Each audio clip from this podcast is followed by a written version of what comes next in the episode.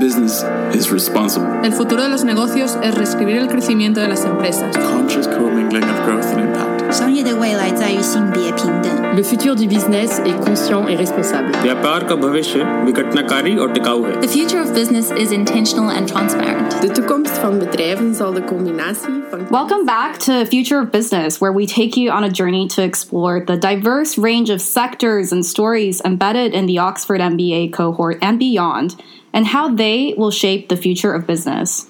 I'm Grace, one of the co hosts, and today I'll be chatting with Ishak Balarimwa, or better yet known by most of us as Ish. Welcome, Ish. Thanks, Grace. Thanks for having me. It's good to be here at last. I'm glad I'm here. Me too. Ish is an engineer by training and has 10 years of experience across both energy and consumer goods industries. He spent most of his career at ExxonMobil in Nigeria prior to the MBA. And he recently founded a startup called Anfani, an energy brokering platform for small and medium scale enterprises in sub Saharan Africa, which we'll go into more later. Absolutely. So, unsurprisingly, the topic that we'll focus on today is is energy. And it's a nice segue because actually, the first episode we had uh, on season four of Future of Business focused on the fight against climate change, which, if you haven't listened to, I recommend going back to. You know, a lot has happened since when it comes to climate change efforts and, you know, unfortunately also with recent events. But before we go into that, I'd love for you to just tell me more about how and why did you decide to work in the energy space and specifically in oil and gas? Thanks, Grace. Uh, before I start, though, uh, I need to shout you out. Rudy, Bart, Andy, Lakshmi, Stephen, and yourself. The work you've done with the podcast has been absolutely amazing. I need to say that first. Now, how did I end up in oil and gas? To be honest, I stumbled upon it. So I studied electronic engineering um, here at the University of Sheffield here in the UK, and I'm from Nigeria. And there's this thing in Nigeria called the NYSC. It's pretty much a graduate internship program where you go home, work for a year before you're eligible to put to work like full time. So I ended up applying for a space, an int- a graduate internship space at Chevron. And then I got in. That was literally my first foray into oil and gas. I didn't really think about it before. I'm pretty much very geeked about electronics, so I was very interested in electronic engineering.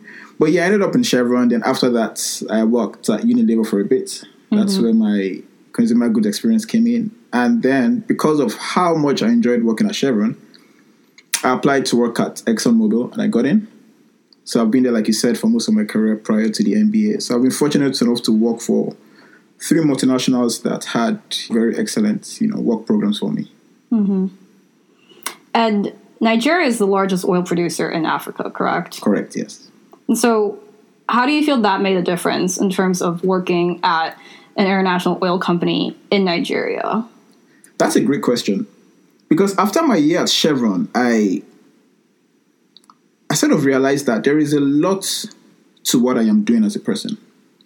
Because when you work for a company that is responsible for hundreds of thousands of barrels per day in Nigeria, every effort you're making as a national, you're adding to the country's economy.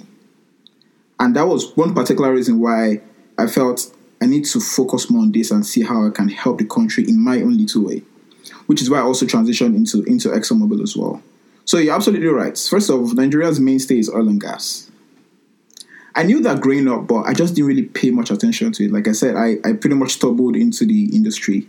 And it is just an amazing experience, especially the role I had for three years before, directly before going into the MBA. I was responsible for pretty much business operations as far as the joint venture in Nigeria is concerned. So my portfolio was quite big, and it was quite fascinating to see the effect of every decision I made. So that was quite impressive for me.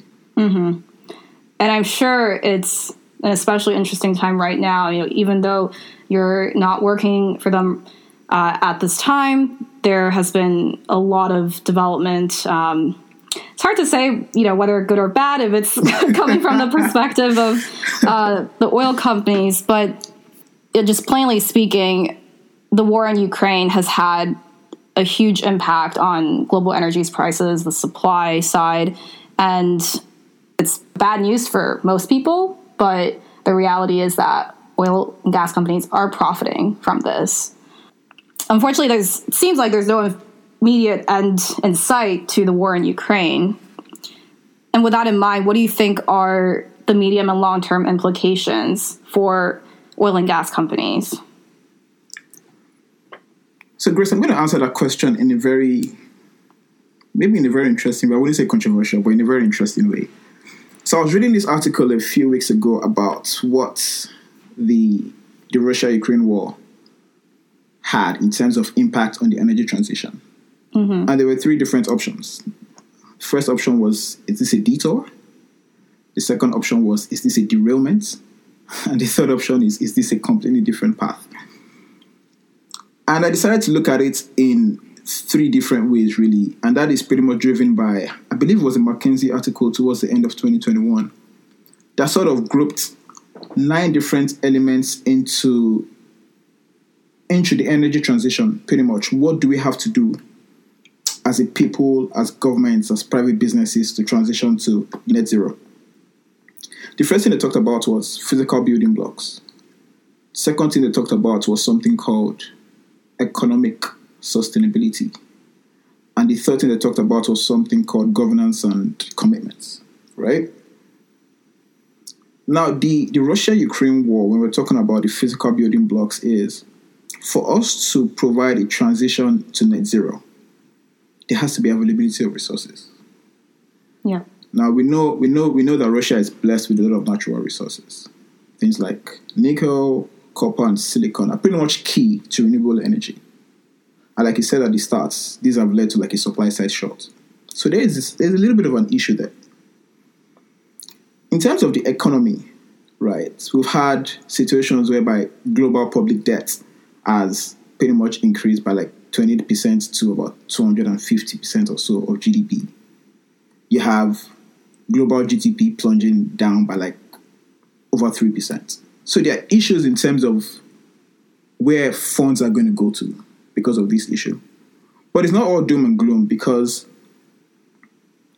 as much as we've seen this, we know that there's a lot of money going into the renewable energy space, which is the right thing to do. It doesn't take away from what oil and gas is doing right now, but it focuses a lot on the future of energy, which I believe we all have a, a level of agreement about. Now let's look at the oil companies and their benefits.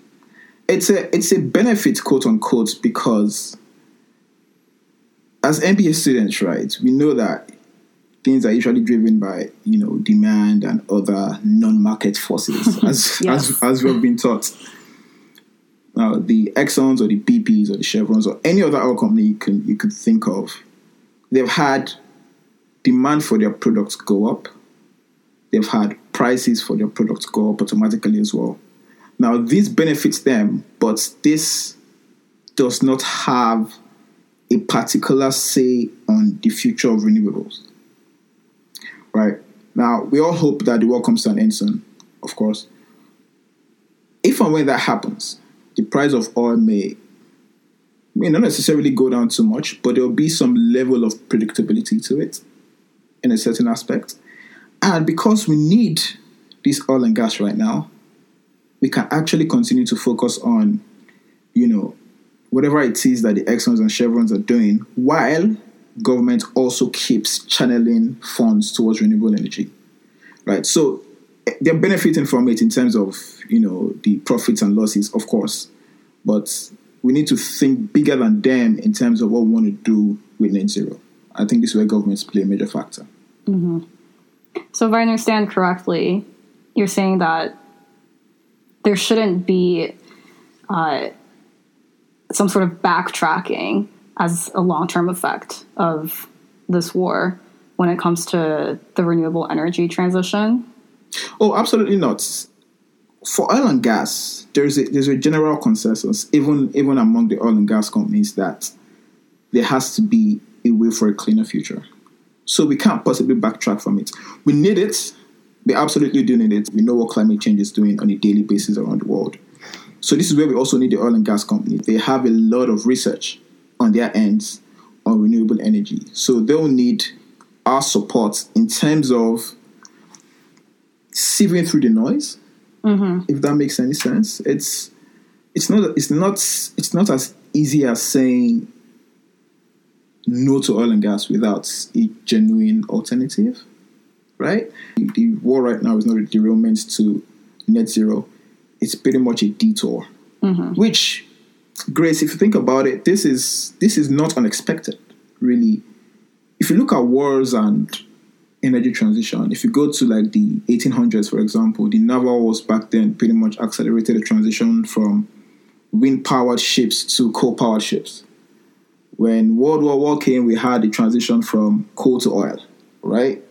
When World War Two came, we had the transition from oil to nuclear. Now, that may or may not be the best source of energy. With new technologies, you just never know, and that is um, yet to be seen. But there was a transition Yeah. with the with the with the Russia Ukraine war, there's also a transition. However, there's something we might be missing out on. This transition pretty much happened before the war. Right? We had already started thinking about clean energy for decades on end. I remember the the UN climate summit, I believe it was in Denmark, where they were like, we're gonna the rich nations are going to provide a hundred billion dollars per year till maybe 2020 for for the poorer nations, quote unquote, to you know mitigate climate change. I don't think that really happened, to be honest. But that is that is a factor. Now we're not also not going to ignore the the big elephant in the room that happened the last two years, which was COVID. Right, COVID affected a great a great number of things in the last in the last two years. I talked about GDP effects earlier of COVID and also inflation as well right? So all of these things are are a detour which is bound to happen whenever you're trying to execute anything anyway. Now, how do we get back on track? Is the question, hmm. and that's Yep. the it's not even a billion dollar question now. I think it's a trillion dollar question. Getting back on track is going to involve a lot of the government and a lot of you know public private partnerships. But whenever world leaders get together, they should be practicing what they preach and actually doing the work more than actually just talking about doing the work. That's the hard part. Hmm. Absolutely. You know, I like the comparisons you made earlier, looking back in history, you Mm-hmm. Know, of the of the transitions we've made. It kind of reminds me. Maybe this is a bit of a tangent, but I know you're also in the leadership perspectives from humanities class, and it just actually reminded me of that class because you know we do a lot of looking back at history um, to assess leadership perspectives, right? I think for listeners, maybe this sounds very abstract, but if you're a prospective student or you're you've gotten uh, you've decided that you're coming to Oxford for your MBA, I highly recommend this class. Uh, it's, it's kind of a yeah, I would say it's off the the beaten track in terms of business management courses, and uh, it again brought this up because it's important to look at what's happened in the past, right? Um, as we look ahead.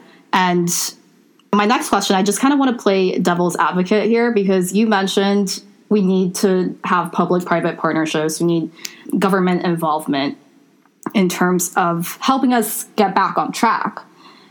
And so maybe you know about this, but Germany recently announced that they're restarting coal plants because, well, Russia cut their gas supplies to Europe.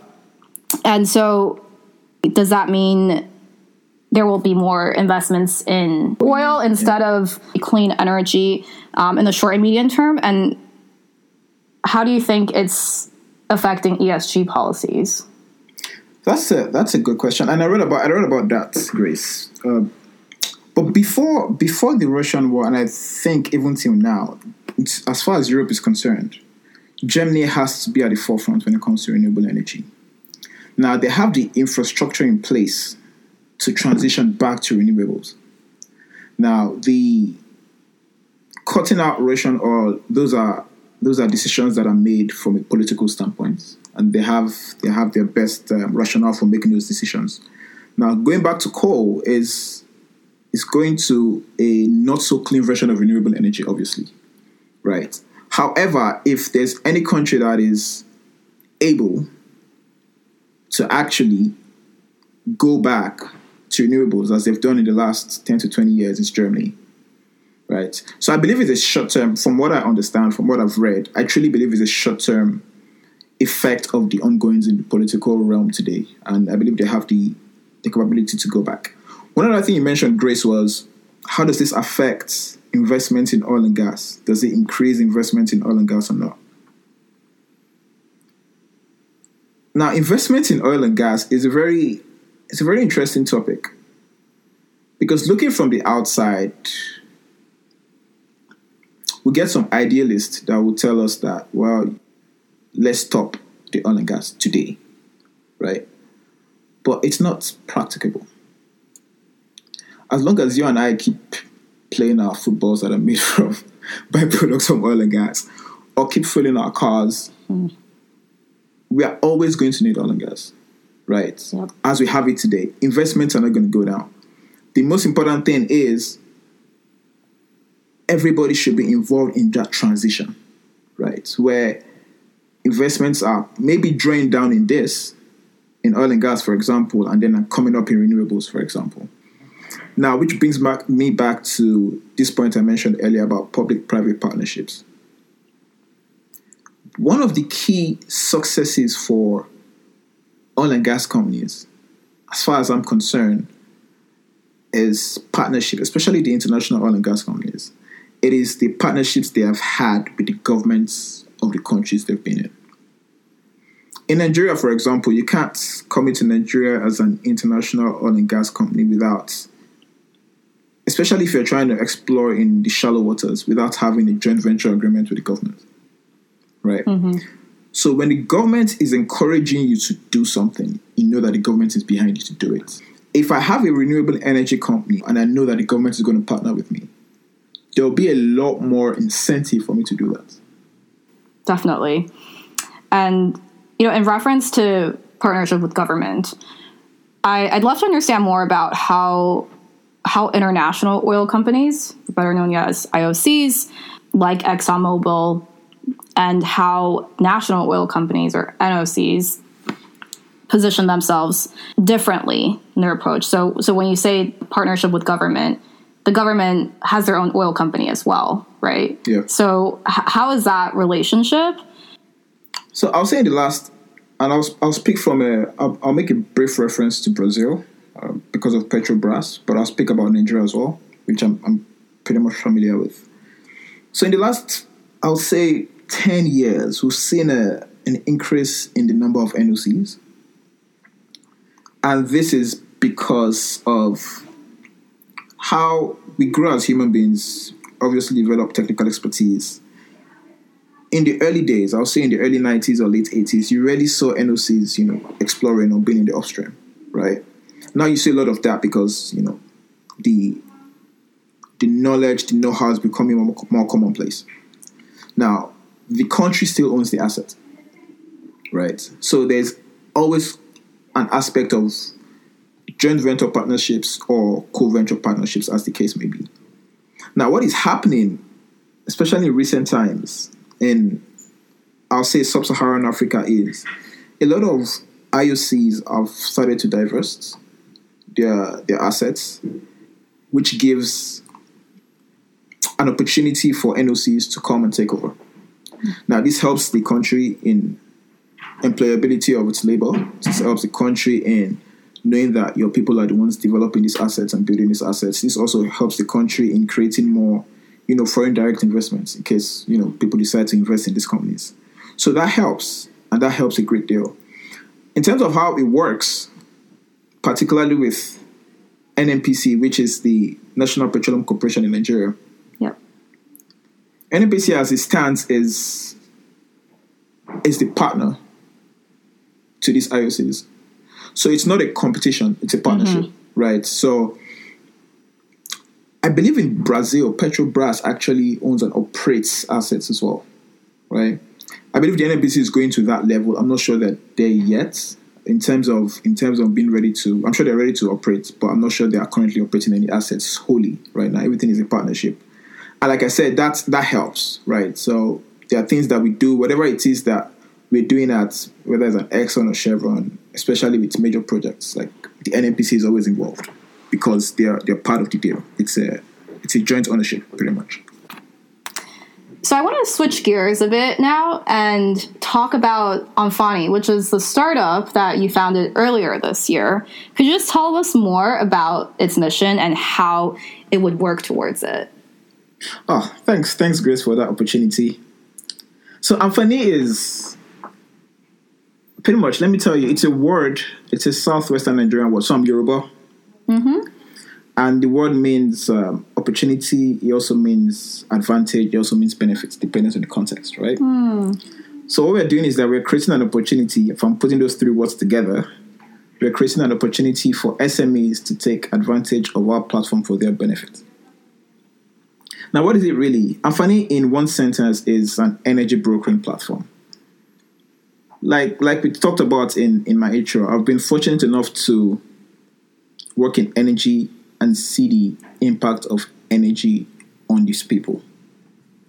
I know I know the impact of you know oil production in Nigeria, for example, as well as you know natural resources in pretty much every other country. There's always a benefit to it. Whether or not we use this benefit to our advantage is a different story, but there's always a benefit to it. Now, I don't know, Grace, if you've been to Nigeria or Sub-Saharan Africa. The weather is amazing. Yes, I was Right. born in South Africa. I didn't know that. No? That is so cool. but yeah, the weather is amazing. And from an engineering background, I, I'd always, in the last five to six years, thought about building my own solar energy company.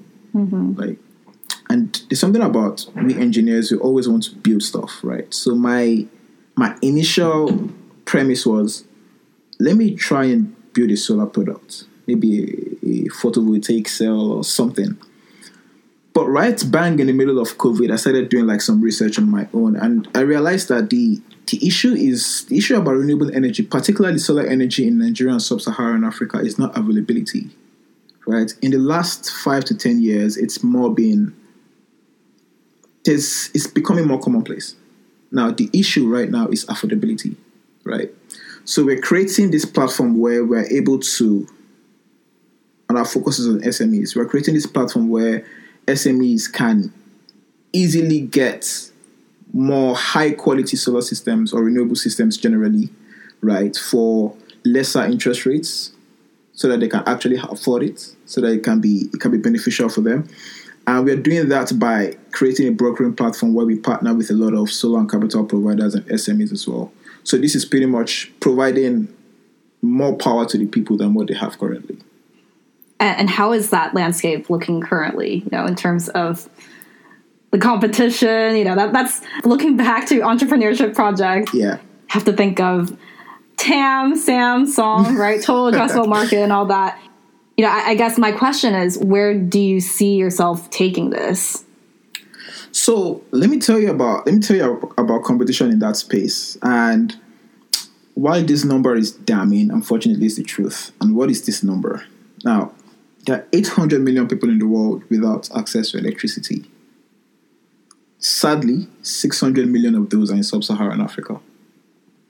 So at this point in time, whoever is in sub-Saharan Africa that is trying to correct that from whether it's from a natural gas standpoint or a renewable energy standpoint, or even an oil and gas standpoint, whoever is trying to produce energy for people that don't have it right now, it's almost like a a cooperation mm-hmm. because the market is just so large. Now, when we get this to work and there's growth and there's economic growth, we can start, you know, going into that competition and start developing that. But right now, those in the field that I've spoken to, without naming names, are just people that I call on and are just willing to help along the way, which is mm-hmm. absolutely great to see. Yeah. Well, I'm excited to see where this will go. It sounds like you know it's, there's a big opportunity, and of course, it's it's for the betterment of the people at the end of the place. Absolutely. Yeah. So, since you're in the energy space, what advice would you give for others who want to follow in your footsteps and have a career in the sector, as well as those looking to do an MBA at Oxford? How has it broadened your horizons when it comes to you know learning more about this sector? So in our in our physics class when we were younger, they used to tell us that you know energy cannot be created or destroyed, right? It can only be transferred from one form to the other. And if we look at the industrial revolution of the mid 1800s, right? Most of it was driven by energy, by the advent of electricity. If you're trying to go into energy, whatever energy it may be right now, go for it. Just do it. Energy is in so many forms that whatever it is you're doing, you're contributing to the betterment of humanity. Now, if it is energy that is obviously having side effects of affecting the climate, look for ways to try and provide the positives of that energy and mitigate the negatives, right? Find a way to make it cleaner um, as an individual on a micro level and as a company on a macro level, but just go for it. Now, the MBA in Oxford, honestly, it's been one of the most amazing things I've ever done. Obviously, having been taught by fantastic, brilliant professors that have pretty much seen it all, it's always great. But one thing that always gets me is the power of the random conversation.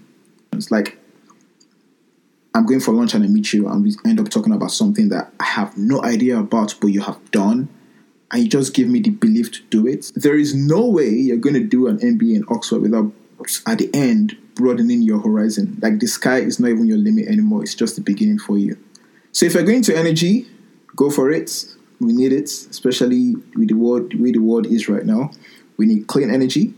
Mm-hmm. If you're going, if you want to do the MBA, um, just do it in Oxford. Like, aside from the university as well, like the this town itself, the city itself, there's something so yeah. beautiful about it that you are not going to regret coming to Oxford to do the MBA for sure.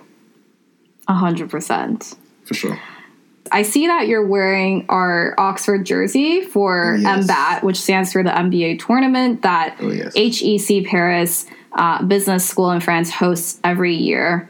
And I went there as well. And, you know, I, I think just tying into what you said earlier, you're not going to regret coming to Oxford. For me, that was one of the top, top highlights of the MBA. Uh, could you share maybe, you know, a particular moment or experience from MBAT that has stuck with you? Yeah, you know what they say, um, two is a couple, three is a crowd? I don't know what they say about 200 people, right? So we're about 200 people at at the MBA tournament, and the one thing that stuck out to me was we were. I've never seen us be as much of a family as we were doing. Now, so I played football and, and ran tracks for, for Oxford at the tournament.